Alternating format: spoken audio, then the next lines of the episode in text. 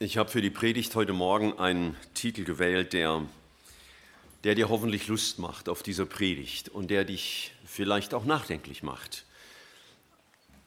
Der Titel heißt, du bist für den Himmel gedacht. Du bist für den Himmel gedacht. Eine Sache entfaltet ja immer nur einen Sinn für uns, wenn wir wissen, wofür die Sache oder der Plan oder worum es auch immer geht, wofür das eigentlich gemacht ist.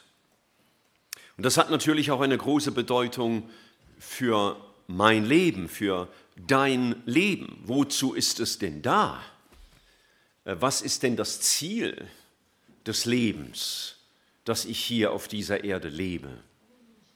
Und ich kann viele Dinge unternehmen, viele interessante und spannende Dinge und Erfolge haben und vielleicht auch Misserfolge verdauen, aber wofür bin ich da? Wenn nur Arbeit und Vergnügen und solche Dinge mein Lebensziel sind, dann muss ich sagen, letztlich habe ich kein Ziel, denn das sind ja alles Dinge, Dinge, die immer wieder vergehen, die immer wieder an Bedeutung verlieren. Es sind nur Stationen meines Lebens. Man sagt, wenn man stirbt, das letzte Hemd hat keine Taschen. Das heißt, ich kann nichts von dem, was auf dieser Erde so viel Bedeutung hat, mitnehmen auf die andere Seite. Aber wir sind für eine Ewigkeit geschaffen. Der König Salomo hat dieses eher fast philosophisch anmutende Buch Prediger geschrieben. Und er sagt dort im Kapitel 3, im Vers 11 über den Schöpfungszweck Gottes, er, Gott, hat alles vortrefflich gemacht zu seiner Zeit, auch die Ewigkeit hat er ihnen ins Herz gelegt. Und drei Verse weiter Prediger 3, Vers 14 sagt er, ich habe erkannt, dass alles, was Gott tut, für ewig ist. Für ewig. Was ich mache, ist nicht für ewig. Das ist immer vergänglich. Das merkt jede Frau, die ein Mittagessen kocht. Es ist äh, eine ziemlich lang, kurze Halbwertszeit und wenige Stunden später stürmt die Mannschaft schon wieder in die Küche und sagt, Mama, ich verhungere. Wo ist was zu essen? Das ist ja auch gut so. Junge Leute sollen ja Hunger haben. Aber unser Leben, wie Gott es gedacht hat, ist auf die Ewigkeit angelegt. Und nur wenn wir über unser Leben nachdenken unter dieser Prämisse, kommen wir überhaupt in die richtigen Gedanken. Erfassen wir das Ziel unseres Lebens, das Gott mit uns hat. Es ist für ewig gemacht. Als Gott den Menschen schuf, da heißt es im Schöpfungsbericht, Gott schuf den Menschen nach seinem Bild. Und dazu gehört unter anderem auch die Unvergänglichkeit. So sind wir auch. Und deswegen kann ein Leben, das nicht mit der Ewigkeit in Verbindung steht, uns Menschen letztlich nicht befriedigen, denn dafür sind wir gemacht. Wie ich vorhin sagte, eine Sache, die geschaffen ist, hat immer einen Konstruktionszweck und sie erfüllt ihren Zweck nur dann, wenn sie entsprechend der Konstruktion auch eingesetzt wird. Und so auch unser Leben. Wer eine Maschine zum Beispiel für etwas anderes verwendet, als der Konstrukteur sich das gedacht hat, der, der beschädigt die Maschine vielleicht oder er nimmt ihr einfach den Sinn. Und er macht die Maschine vielleicht zu einer Karikatur. Darf ich das mal an einem sehr dummen Beispiel deutlich machen, was ich meine? Äh, jeder weiß, was ein Auto ist. Und jeder weiß auch, was ein Rasen ist. Und äh, der muss ab und zu gemäht werden, wenigstens im Sommer. Wenn ich nun mein Auto verwenden würde zum Rasenmähen, meint man, kann das vielleicht mal machen, aber wahrscheinlich nur einmal. Dann ist äh, der Rasen ruiniert. Mein Auto wird auf diesem Rasen auch über kurz oder lang fahruntüchtig.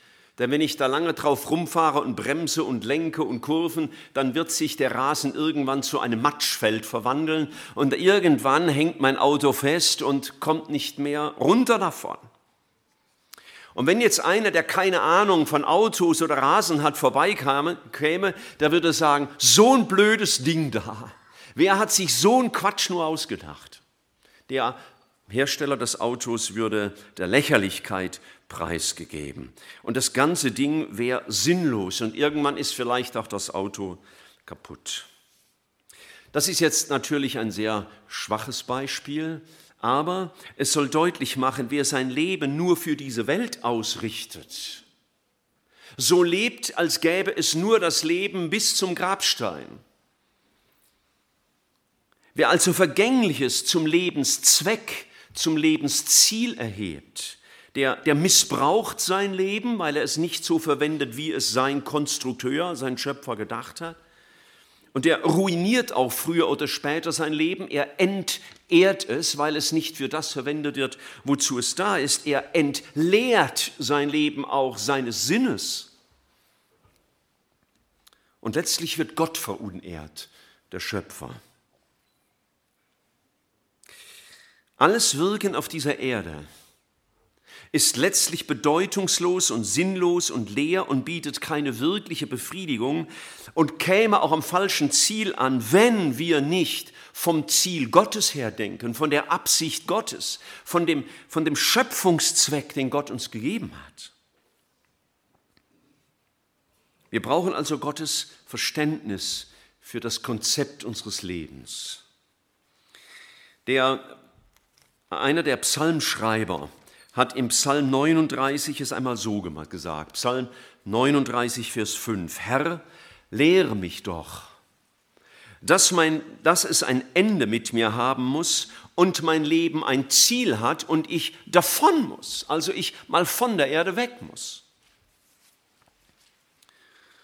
Und in dem vielleicht berühmtesten aller Psalmen, ist nicht nur vielleicht der berühmteste Psalm, es ist gewiss der berühmteste Psalm, der Psalm 23, der ja mit diesen wunderschönen Worten beginnt, der Herr ist mein Hirte, der endet mit dem Satz, und ich werde zurückkehren ins Haus des Herrn für immer. Ich werde zurückkehren zu dem Gott, der mich gemacht hat.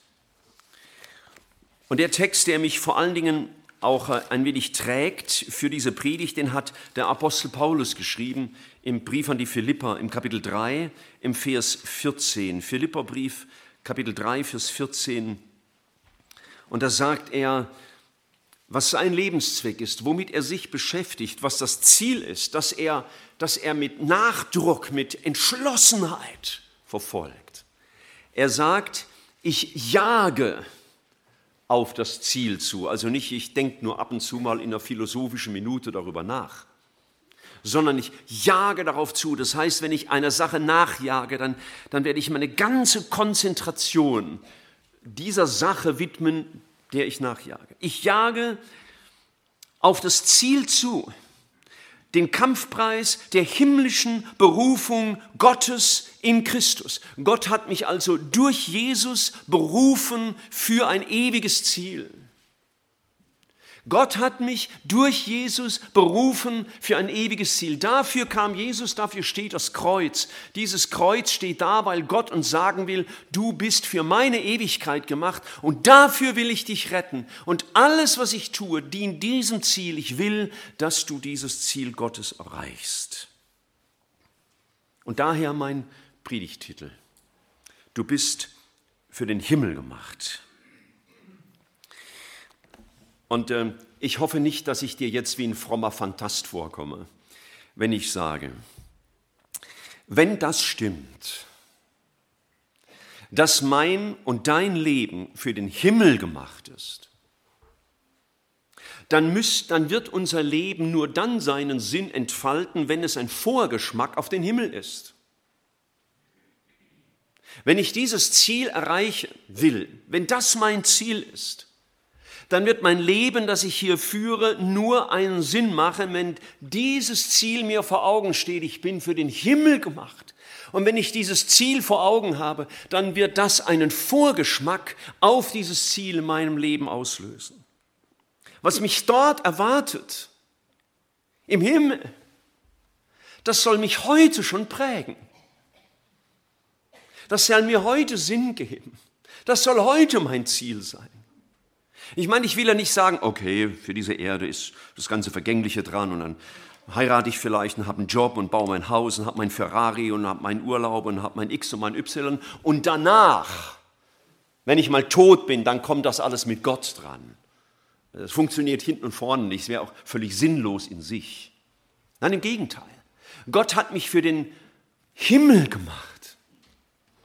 Und deswegen soll das, was mich erwartet, das, was mein Ziel ist, das, was ich erlebe, wenn ich mal einlaufe im Zieleinlauf, wenn der ganze Himmel dasteht und jubelt mit all denen, die im Himmel sind, über die, die in den Himmel gehen, wenn ich da mein Ziel erreicht haben werde, wenn ich darauf zulebe, dann kann es eigentlich nicht anders sein, als dass das heute nicht seinen Schatten vorauswirft, sondern sein Licht vorauswirft. Das, was mich im Himmel erwartet, darf mich heute schon prägen. Sicherlich in einer begrenzten Weise, weil wir mitten in einer vergänglichen, sündigen Welt leben, weil wir alles andere als vollkommen sind. Und äh, auch wenn ich einen eng, engelischen Namen trage, keinen englischen, sondern einen engelischen Namen, Michael, bin ich keiner. Weder von meiner Berufung, von meiner Schöpfung her, noch von meiner Makellosigkeit her. Aber das ist mein großes Ziel. Und ich habe einmal nachgedacht, was macht den Himmel aus? Was ist am Himmel so besonders? Was mich dort erwartet? Und inwieweit kann mich das heute schon prägen? Und, und inwieweit stelle ich vielleicht fest, dass mein Leben ganz anders tickt als das, was Gott sich gedacht hat? Meine Aufzählung wird nicht vollständig sein. Du wirst vielleicht sagen, Michael, du hast was ganz Wichtiges vergessen. Okay, dann predige du nächsten Sonntag, mach Fortsetzung. Oder mach es als Bibelarbeit für diese Woche. Das Erste, an was ich dachte, als ich darüber nachgedacht habe, du bist für den Himmel gemacht, was macht den Himmel aus, was erwartet mich, ist, im Himmel werden die sein, die er dort haben wollte. Im Himmel werden nur Leute sein, die er dort haben will. Es wird im Himmel keiner sein, den er nicht will. Aber alle, die dort sein sollen, alle, die dort sein werden, die wollte er auch dort. Das heißt, Gott will mich für seinen Himmel. Das hat mich zunächst einmal wieder bewegt. Das ist eine, sehr einfache Wahrheit eigentlich. Aber sie hat mich in dieser zugespitzten Version bewegt. Gott will mich in seinem Himmel haben. Und äh, das soll jetzt nicht so egoistisch klingen. Ich kann dir das Gleiche für dich sagen. Gott will dich in seinem Himmel haben. In seiner Ewigkeit. Und die Initiative dazu ging von ihm aus, nicht von mir. Ein Vers, der mein, für mein Leben eine große Bedeutung hat, hat Jesus gesagt in Johannes 15, Vers 16, nicht ihr habt mich erwählt, sondern ich habe euch erwählt. So, das ging von ihm aus. Und schon der, der Psalmschreiber, der den Psalm 100 gedichtet hat, der hat es so ausgedrückt. Erkennt, dass der Herr Gott ist, Psalm 100, Vers 3. Erkennt, dass der Herr Gott ist, er hat uns gemacht und nicht wir selbst zu seinem Volk und zu Schafen seiner Weide. Gott hat mich für seinen Himmel gemacht. Gott hat dich für seinen Himmel gemacht und da will er dich hinbringen. Er hat sich durch unsere Sünde nicht beirren lassen. Nein, er hat das größte Opfer gebracht am Kreuz, wo er für diese Sünde starb, damit mir der Zugang zum Himmel überhaupt möglich ist. Er wusste, dass ich so wie ich bin nicht in seinen Himmel kann. Dafür gab Jesus sein Leben. Eine Schlussfolgerung daraus. Wenn das so ist, dass im Himmel die Menschen sind, die Gott dort wollte, wenn ich also eines Tages im Himmel sein werde und verstehen werde, Gott wollte, dass ich da bin, dürfte mich das nicht heute schon prägen? Gott will heute schon mich. Die Gemeinschaft mit mir zum Beispiel. Wenn er sagt, kommt her zu mir alle, die ihr mühselig und beladen seid. Wenn er sagt, ich bin bei euch alle Tage bis ans Ende der Welt, dann will er mich heute, er will meine Gemeinschaft, er sucht mich. Er hört mir gerne zu, wenn ich sein, mein Herz vor ihm ausschütte. Und er will, dass ich ihm auch zuhöre, so wie der, der kleine Samuel es damals im Tempel schon gesagt hat. Rede, Herr, dein Knecht hört. Ich freue mich also heute schon an seiner Gemeinschaft, denn ich bin gemacht, um einmal bei ihm zu sein. Er will mich im Himmel, aber er will mich und dich auch heute schon. Und vielleicht hat er, wenn ich das jetzt mal menschlich ausdrücken würde, ich will jetzt nicht Gottes Interpret sein, aber vielleicht hat er in der vergangenen Woche ab und zu mal sagen wollen, ich habe dich gewollt, aber du hattest leider keine Zeit für mich. Ich hatte dir was sagen wollen, aber dein Ohr war ganz verschlossen für mich. Wenn er mich im Himmel will, dann will ich mein Leben heute mit ihm teilen. Meinen Dank und meine Fürbitte, ich will seinen Trost erfahren. Ja, mein Leben heute mit Jesus soll ein Vorgeschmack auf den Himmel sein. Er will mich. Und das ist es, was mich morgens antreibt, mich hinzusetzen, meine Bibel zu öffnen und zu hören, was er mir zu sagen hat. Er will mich. Er will Begegnung mit mir. Er freut sich auf mich. Nicht erst im Himmel, sondern heute Nachmittag und morgen früh will er uns. Welch eine Gnade. Gott interessiert sich für mich. Ich bin ihm wichtig. Er sucht mich. Er hat Verlangen, er hat Sehnsucht nach mir. Das wird nicht erst im Himmel deutlich, sondern heute. Und ich wünschte, dass das dein Leben prägt, dass du darauf Antwort gibst und dass du lebst als solcher, der im Himmel erwartet ist, wird, aber der es nicht erwarten kann, mit Gott Gemeinschaft zu haben, bis er mal im Himmel ist, sondern er sie heute sucht. Vielleicht ist es bei dir aber anders. Vielleicht hörst du das und sagst, ja, Jesus will mich, aber ich ihn nicht. Vielleicht würdest du das nicht so krass ausdrücken, aber du gibst einfach keine Antwort auf sein Werben, auf sein Rufen, wenn er sagt, du, ich will die Gemeinschaft mit dir, ich will dich retten für meinen Himmel, ich will dich mal dort haben. Ich will die Voraussetzungen schaffen in deinem Leben, dass du mal dort sein kannst. Vielleicht zeigt dein Leben, deine Nicht-Antwort, auch eine Antwort, dass Jesus dich will, aber du ihn nicht. Ich muss dir aber dann sagen, dann wird es irgendwann mal anders sein. Denn vielleicht wird eines Tages der Punkt sein, dass du ihn willst, dass du ihn seinen Himmel willst und er sagt, aber ich will dich nicht.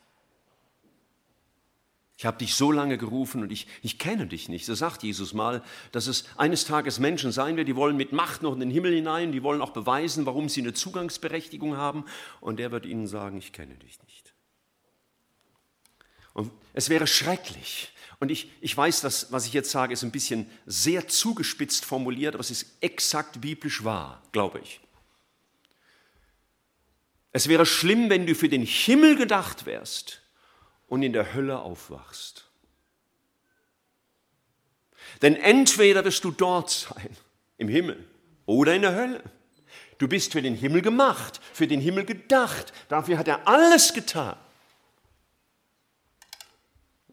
Wenn wir ihm keine Antwort geben, die seiner, seinem Ruf würdig ist, dann werden wir das Ziel nicht erreichen. Dann sind wir für den Himmel gedacht und in der Hölle aufgemacht.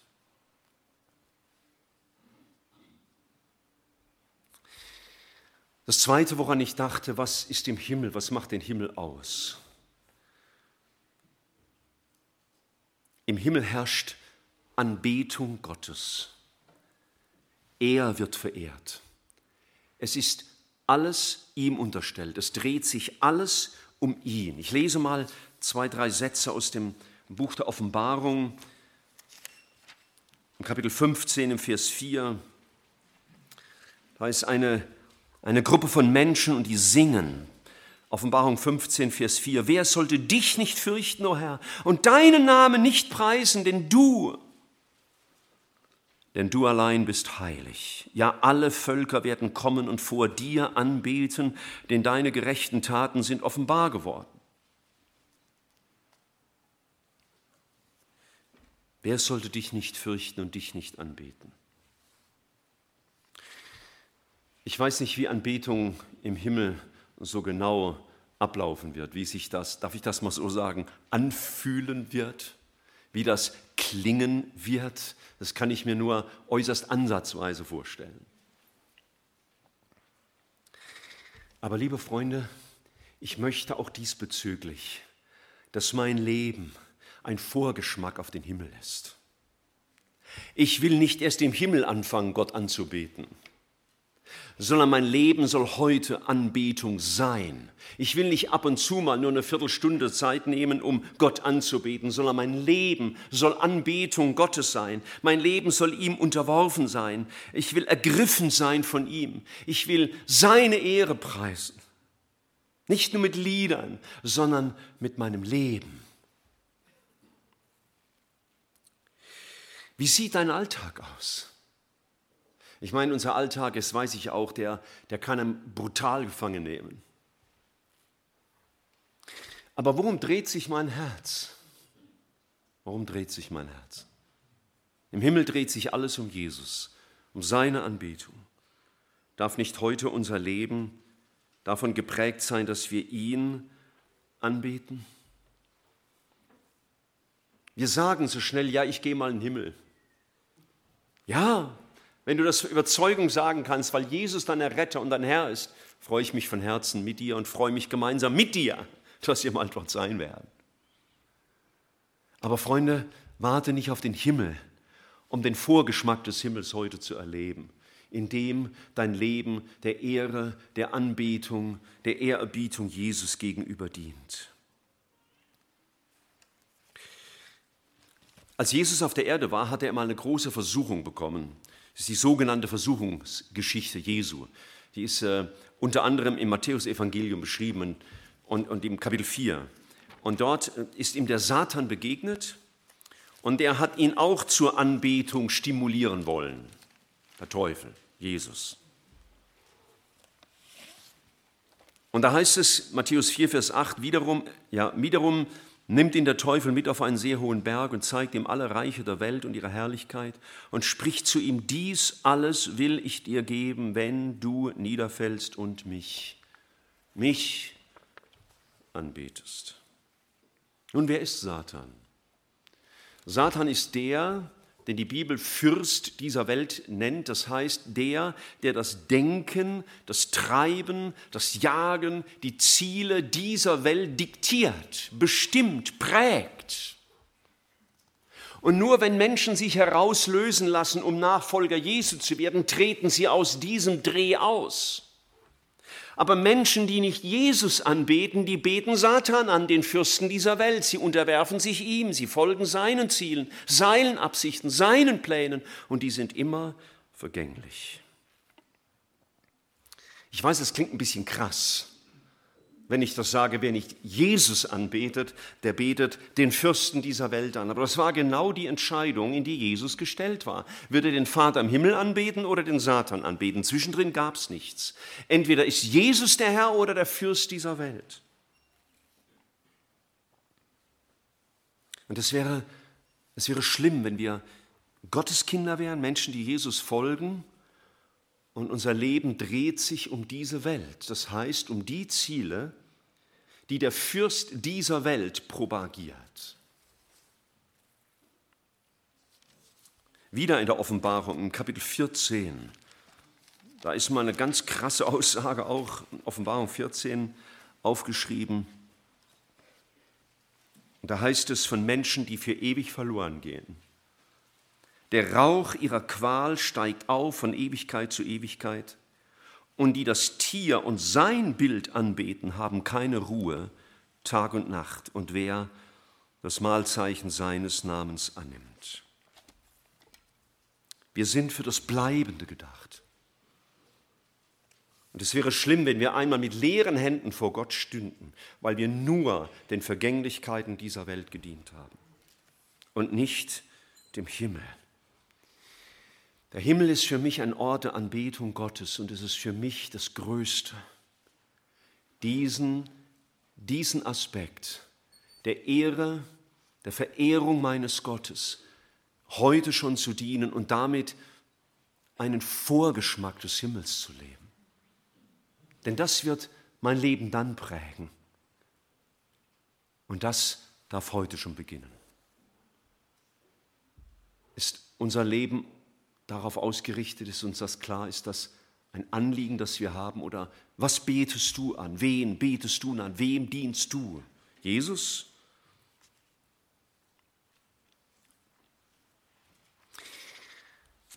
Ein dritter Gedanke kam mir, Wenn's, wenn ich mal im Himmel sein werde, das wird ein, ein Ort sein, wo eine innige Vertrautheit mit Jesus für immer gegeben sein wird.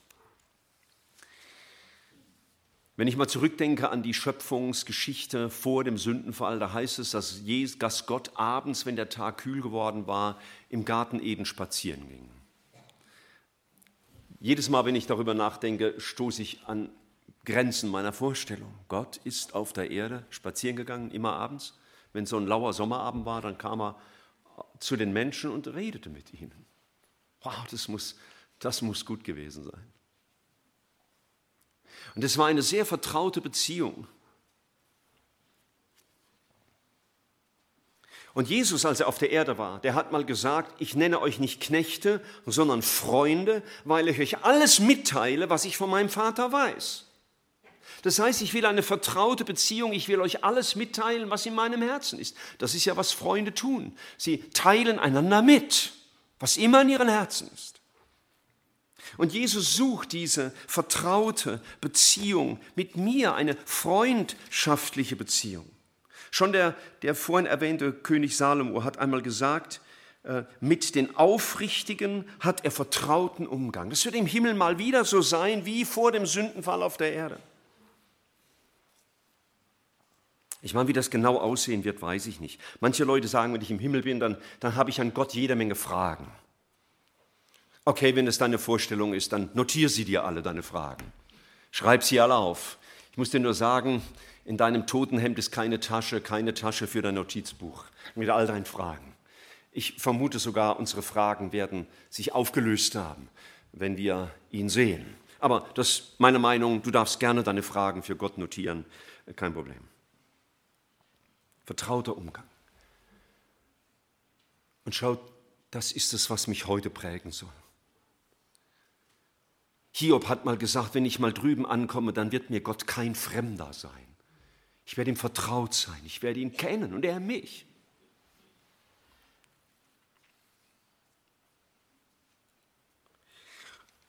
Und wenn im Himmel ein vertrauter Umgang, ein, ein friedevoller Umgang mit Gott sein soll, dann möchte ich, dass das heute schon ist. Und ich möchte nicht, dass zwischen mir und Jesus irgendetwas steht, was diesen vertrauten Umgang behindert oder unmöglich macht. Paulus schreibt mal den Ephesern, betrübt nicht den Heiligen Geist, also macht den Heiligen Geist nicht traurig, macht Gott nicht traurig.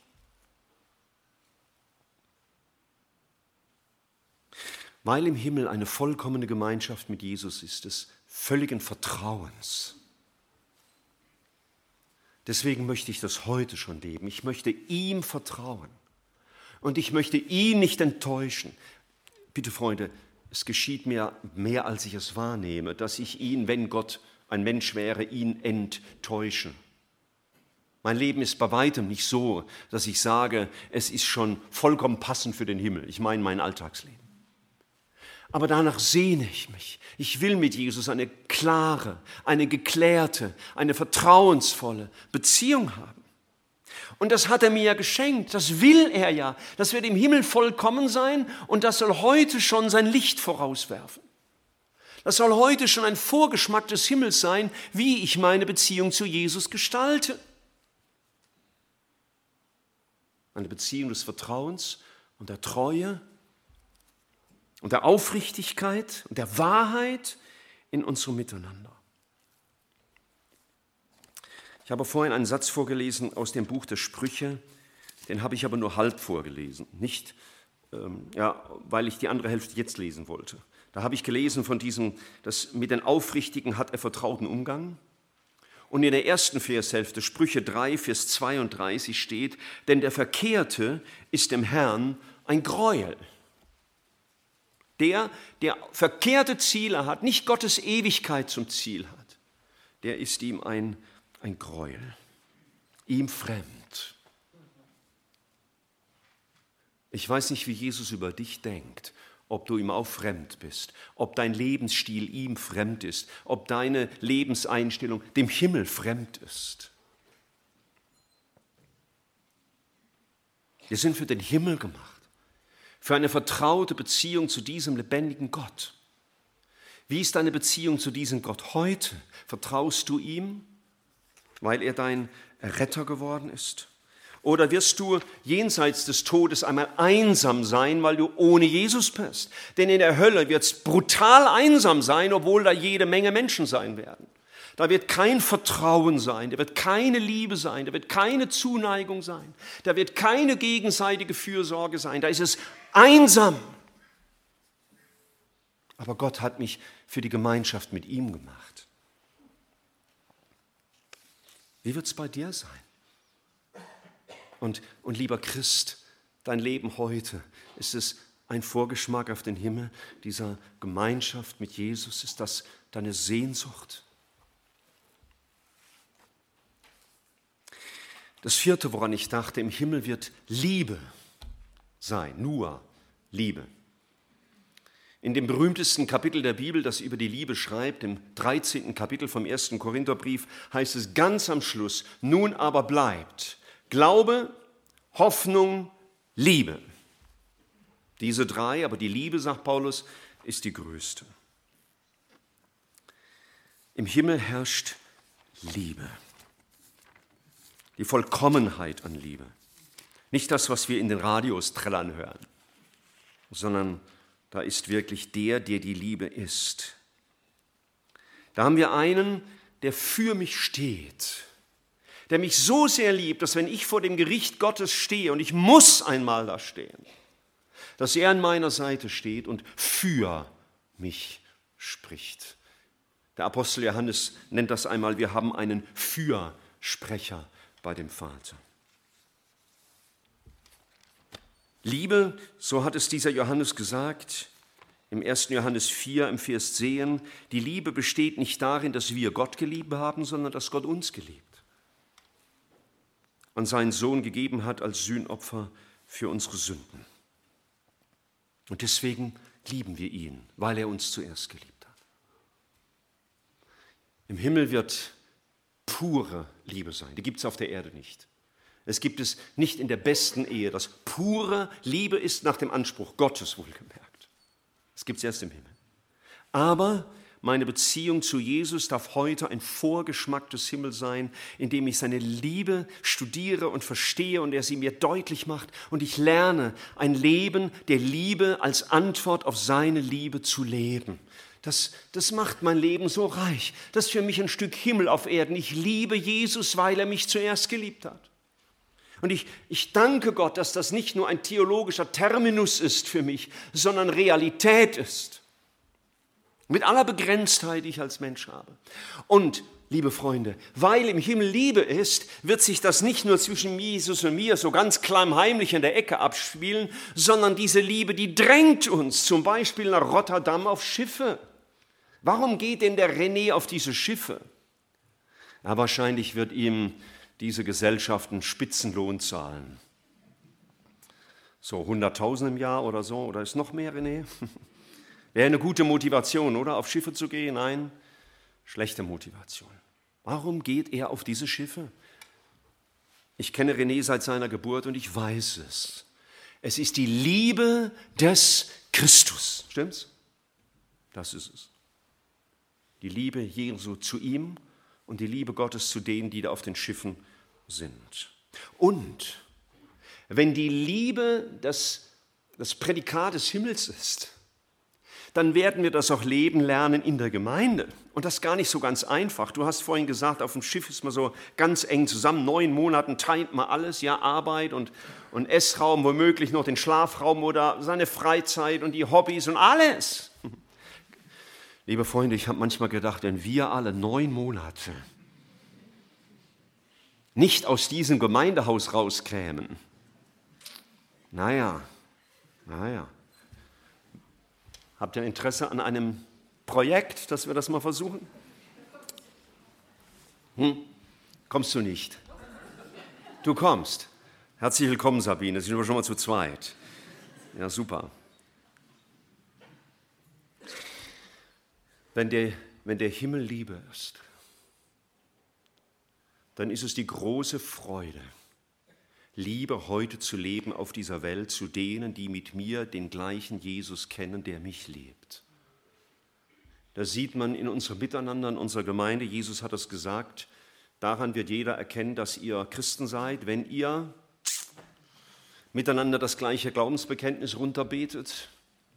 Es ist gut, wenn wir es tun, natürlich. Aber Jesus hat gesagt, wenn ihr Liebe untereinander habt. Und wisst ihr, dann wird das auch in unseren Familien deutlich. Wenn unser Leben ein Vorgeschmack auf den Himmel ist, dann habt ihr Ehefrauen es super gut, denn ihr habt lauter Männer, die Epheser 5, 25 täglich leben, nämlich ihre Frauen zu lieben, wie Christus die Gemeinde geliebt hat.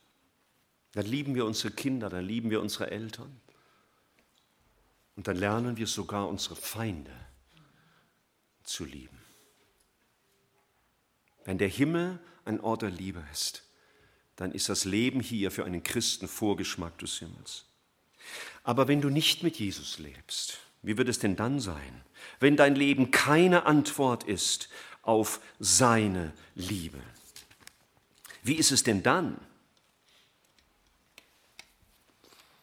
Dann wirst du einmal vor Gott stehen und er wird nicht für dich Fürsprache einlegen. Du wirst keinen haben, der dich vor dem Gericht Gottes retten kann. Dann wirst du von der Liebe des Himmels getrennt sein. Und du wirst an einem Ort sein, der geprägt ist von dem Mörder und Lügner von Anfang an, so wird der Teufel genannt. Das ist das Gegenstück. Wenn dein Lebensziel die Hölle sein wird, dann ist möglicherweise dein Leben heute schon ein Vorgeschmack davon. Nur dass du es vielleicht kaschierst hinter einem lächelnden Gesicht.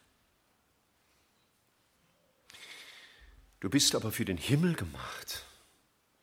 Gott will nicht von einem einzigen, dass er in die Hölle kommt. Er will nicht von einem einzigen, dass er verloren geht, sondern will, dass du mal im Himmel bist. Und deswegen ist wichtig, dass du heute seine Liebe verstehst und für dich annimmst und beginnst, seine Liebe zu erwidern. Ein vorletztes, was mir deutlich wurde, im Himmel werden die Erlösten sein, werden die Christen sein, werden die Gotteskinder sein oder die Heiligen oder wie immer du sie bezeichnen wolltest. Für sie hat er alles gegeben. Er gab sein Leben für meine Mitchristen. Er hat unglaublich viel Mühe und Geduld aufgewendet. Das tut er bis heute, um uns zu retten. Und er freut sich über seine Gemeinde. Ich habe mich heute Morgen gefreut. Von 9.30 Uhr bis 10.15 Uhr habe ich was ganz Schönes gemacht der du von 9.30 Uhr bis 10.15 Uhr nicht in diesem Gebäude warst, konntest mich nicht dabei beobachten. Aber ich habe was sehr Schönes gemacht. Ich hatte Gemeinschaft mit denen, die bekennen, dass Jesus ihr Erlöser ist. Denn ich nutze gerne jede Gelegenheit, um mit anderen Gotteskindern zusammen zu sein. Das mache ich nicht, weil es mein Job ist und ich muss. Also morgen Abend ist Gebetsstunde hier im Haus. Und da werde ich sein. Aber nicht, weil man mich dafür bezahlt sondern weil ich mich freue, mit anderen die Knie zu beugen und zu beten. Jesus freut sich auf seine Gemeinde und Jesus freut sich über seine Gemeinde und deswegen werden wir uns am Himmel mit all denen freuen und an all denen freuen, die er erlöst hat. Und deswegen ist Leben heute ein Vorgeschmack auf den Himmel, weil ich mich freuen kann an meinen Freunden, an meinen Geschwistern, meinen Brüdern und Schwestern im Glauben. Ich freue mich an ihnen und deswegen versäume ich keine Gemeinschaft, wo immer mir das möglich ist. Ich muss euch sagen, ich verstehe die nicht, die Gemeinschaft mit Christen unterlassen, obwohl sie hin könnten. Ich verstehe es nicht. Ich meine, bei jedem kann mal was dazwischenkommen, jeder kann mal krank und zu müde sein, klar bin ich auch. Aber dann, dann, dann muss es dir leid tun. Dann solltest du es vermissen. Denn im Himmel da werden mal all die zusammen sein, die Jesus leben. Und, und ich will nicht auf den Himmel warten, um mich über den Himmel zu freuen. Ich bin zu ungeduldig in meiner Natur. Ich will heute schon einen Vorgeschmack des Himmels erleben durch die Gemeinschaft mit anderen Christen. Zieht es dich zu ihnen? Im Psalm 147, ein bisschen poetisch ausgedrückt, zugegebenermaßen, aber toll ausgedrückt. Psalm 147, Vers 11. Der Herr hat gefallen an denen, die ihn fürchten. Er hat an ihnen gefallen. Und wenn ich weiß, der Jörg Lackmann fürchtet Gott im Sinne des biblischen Verständnisses von Gottesfurcht und er sich an ihm freut, was löst das bei mir aus? Dann freue ich mich auch am Jörg. Das tue ich tatsächlich. Gemeinschaft der Christen ist ein Vorgeschmack des Himmels mit allem Plus und Minus. Liebe Freunde, ich gehe jetzt seit 53 Jahren ganz regelmäßig in eine Gemeinde. Es gibt fast nichts, was ich nicht erlebt habe, was man in einer Gemeinde auch an Unschönem erleben kann. Aber meine Begeisterung für die Gemeinde Jesu ist in diesen 53 Jahren kontinuierlich gewachsen. Gewachsen. Weil ich immer mehr lerne, die anderen so zu sehen, wie Jesus sie sieht. Und nicht wie ich, der Scharfrichter, sie sehe, der so die ganzen Macken und die Runzeln und also ich meine jetzt im übertragenen Sinn runzeln, sehe. Und du, der du nicht mit Jesus lebst, du, in dessen Leben Jesus nicht der Herr ist, du wirst dich weder freuen können hier auf dieser Erde an der Gemeinschaft derer, an denen sich Jesus freut, sondern du freust dich an der Gemeinschaft mit denen, die Jesus verabscheut, die Jesus richten muss. Entweder freue ich mich zuerst an der Gemeinschaft derer, die Jesus lieben, oder ich freue mich an der Gemeinschaft derer, die ihr eigenes Leben leben, ohne Jesus als Herr. Und dann werden wir auch in der Ewigkeit nicht bei denen Gemeinschaft pflegen, die mit Jesus gelebt haben, sondern ich werde die Ewigkeit verbringen wie denen, die schon hier auf dieser Erde ohne Jesus gelebt haben. Und das ist am Ort des Gerichts. Wir sind für die Gemeinschaft mit den Heiligen gedacht, mit denen, die Jesus errettet hat, hier auf der Erde und vor allen Dingen in der Ewigkeit. Und Jesus will, dass du dabei bist. Du bist für den Himmel gedacht, für nicht weniger, für den Himmel. Und das Letzte, was ich erwähnen will, im Himmel werden wir Jesus dienen. Ich habe mir schon viel Gedanken gemacht, weil ich manchmal Bibelkurse unterrichten durfte über das Jenseits. Da habe ich mir viel Gedanken gemacht, wie das aussieht, Jesus zu dienen. Und ich muss euch ganz ehrlich sagen, ich bin nicht so richtig äh, zum klaren Ergebnis gekommen, weil wir immer so in Aktivitäten denken. Wenn wir Dienst in der Gemeinde denken, denken an Kinderstunde halten und, und Gemeindebrief korrigieren oder Räume putzen oder was weiß ich, solche Sachen. Oder Missionar werden in Dortmund oder sowas. Aber im Himmel gibt es keine Räume mehr zu putzen und keine Kinderstunden zu halten und da muss ja auch niemand mehr evangelisieren. Also haben die Benningers keine Arbeit mehr, aber sie werden dort Jesus dienen. Für mich heißt das ganz einfach, ich stehe ihm einfach zur Verfügung. Bin einfach da, sag Jesus, ich, du bist hier im Himmel für mich und ich bin ganz da für dich. Und, dann bin ich mal ganz gespannt, was er so alles mit mir vorhat, was er macht. Und das will ich heute schon leben. Ich will neugierig in einen Tag gehen, heute schon und sagen, Jesus, ich will dir heute dienen. Was hast du heute mit mir vor? Du denkst vielleicht, ja Michael, ist ja kein Wunder, du bist freigestellt von deinem irdischen Beruf, du bist ja nur für geistliche Dinge da. Ach, lebe du mal meine Lebensrealität, dann weißt du es besser. Ich, muss das genauso lernen. Jesus, was hast du heute mit mir vor? Das darfst du lernen in deiner Schule, an deinem Arbeitsplatz, in deiner Nachbarschaft. Jesus dienen, ihm einfach zur Verfügung zu stehen. Denn das wird im Himmel so sein. Und deswegen ist es für mich Vorgeschmack des Himmels, nicht für mich da zu sein, sondern für Jesus.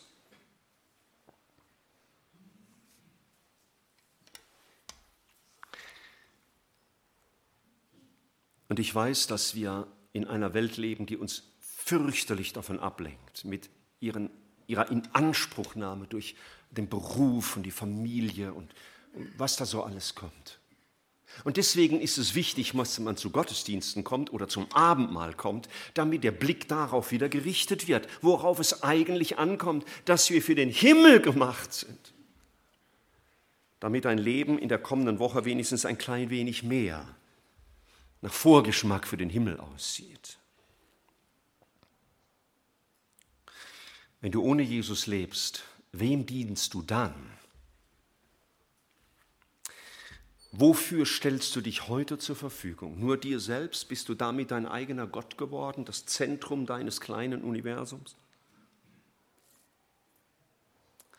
Vielleicht müsste ich es krasser sagen, wenn du nicht Jesus dienst, wenn er es nicht ist, um den sich dein Leben dreht, dann dienst du dem Fürsten dieser Welt. Dazwischen gibt es nichts. Jesus ist nicht für grau, er ist für schwarz oder für weiß. Er hat zu viel getan am Kreuz, als uns der Beliebigkeit und der Oberflächlichkeit preiszugeben. Und deswegen frage ich dich heute Morgen zum Schluss oder sage es dir noch einmal, es gibt dich, weil Gott dich in seinem Himmel will. Dein Leben darf und soll nach Gottes Gedanken heute ein Vorgeschmack auf den Himmel sein. Ein Leben der Würde, als Geschöpf Gottes für ihn da zu sein, ein Leben der Dankbarkeit, des Vertrauens, der Liebe, der Hingabe, aber auch der Verantwortung für dieses Leben, das Gott uns anvertraut hat.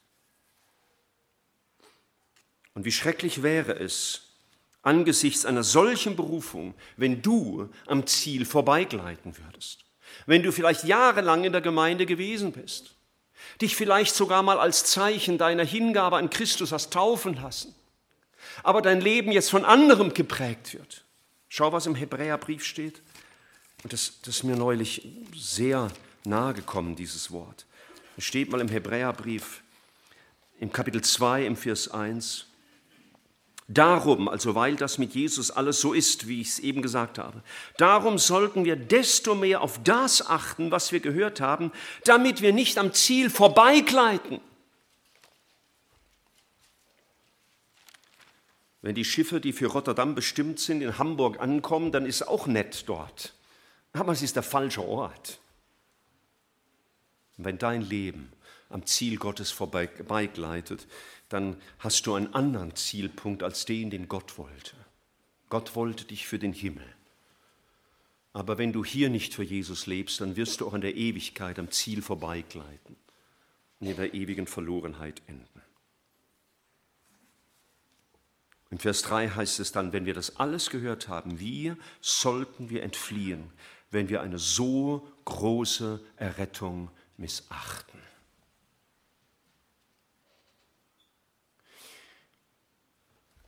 Für manche war vielleicht diese Predigt heute Morgen ein bisschen im übertragenen Sinne fantastisch. Ich meine das nicht fantastisch gut, sondern dass du denkst, der ist fantast von wegen Vorgeschmack des Himmels.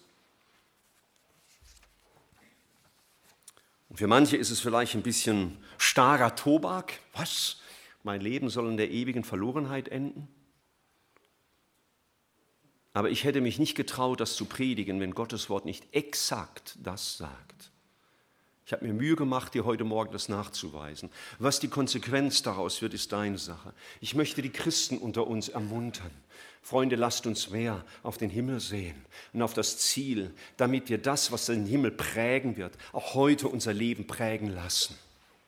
Und wenn du kein Christ bist, wenn du keine Gewissheit hast, ich bin errettet, ich werde bei Jesus sein, dann sage ich dir, heute Morgen ist der beste Moment, dass das anders wird. Denn, denn wir dürfen zu Jesus kommen und ihm sagen, Jesus, ich, ich will das anerkennen, du willst mich für den Himmel. Und ich kann nicht aus mir selber dorthin, aber dafür hast du dein Leben am Kreuz gegeben, dass ich gerettet werden kann. Und du Christ, der du heute Morgen merkst, mein Leben ist eher ein Vorgeschmack auf die Hölle, denn ein Vorgeschmack auf den Himmel, dann ist vielleicht auch ein guter Moment umzukehren heute Morgen, zu sagen, Jesus, ich kehre um, ich tue Buße, wie die Bibel das nennt, und will mein Leben dir neu weihen für dieses Ziel. Mach du mein Leben neu, weil ich kann es ja nicht aus mir. Du kannst dir viel vornehmen, das nützt ziemlich wenig, aber du darfst dein Leben Jesus anvertrauen. Nachher sind hier vorne Freunde, die beten gerne mit dir.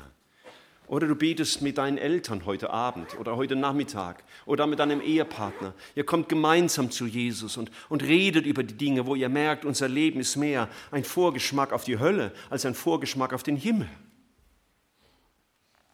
Wenn du Hilfe brauchst heute Morgen, wir sind gerne da, wir reden gerne mit dir.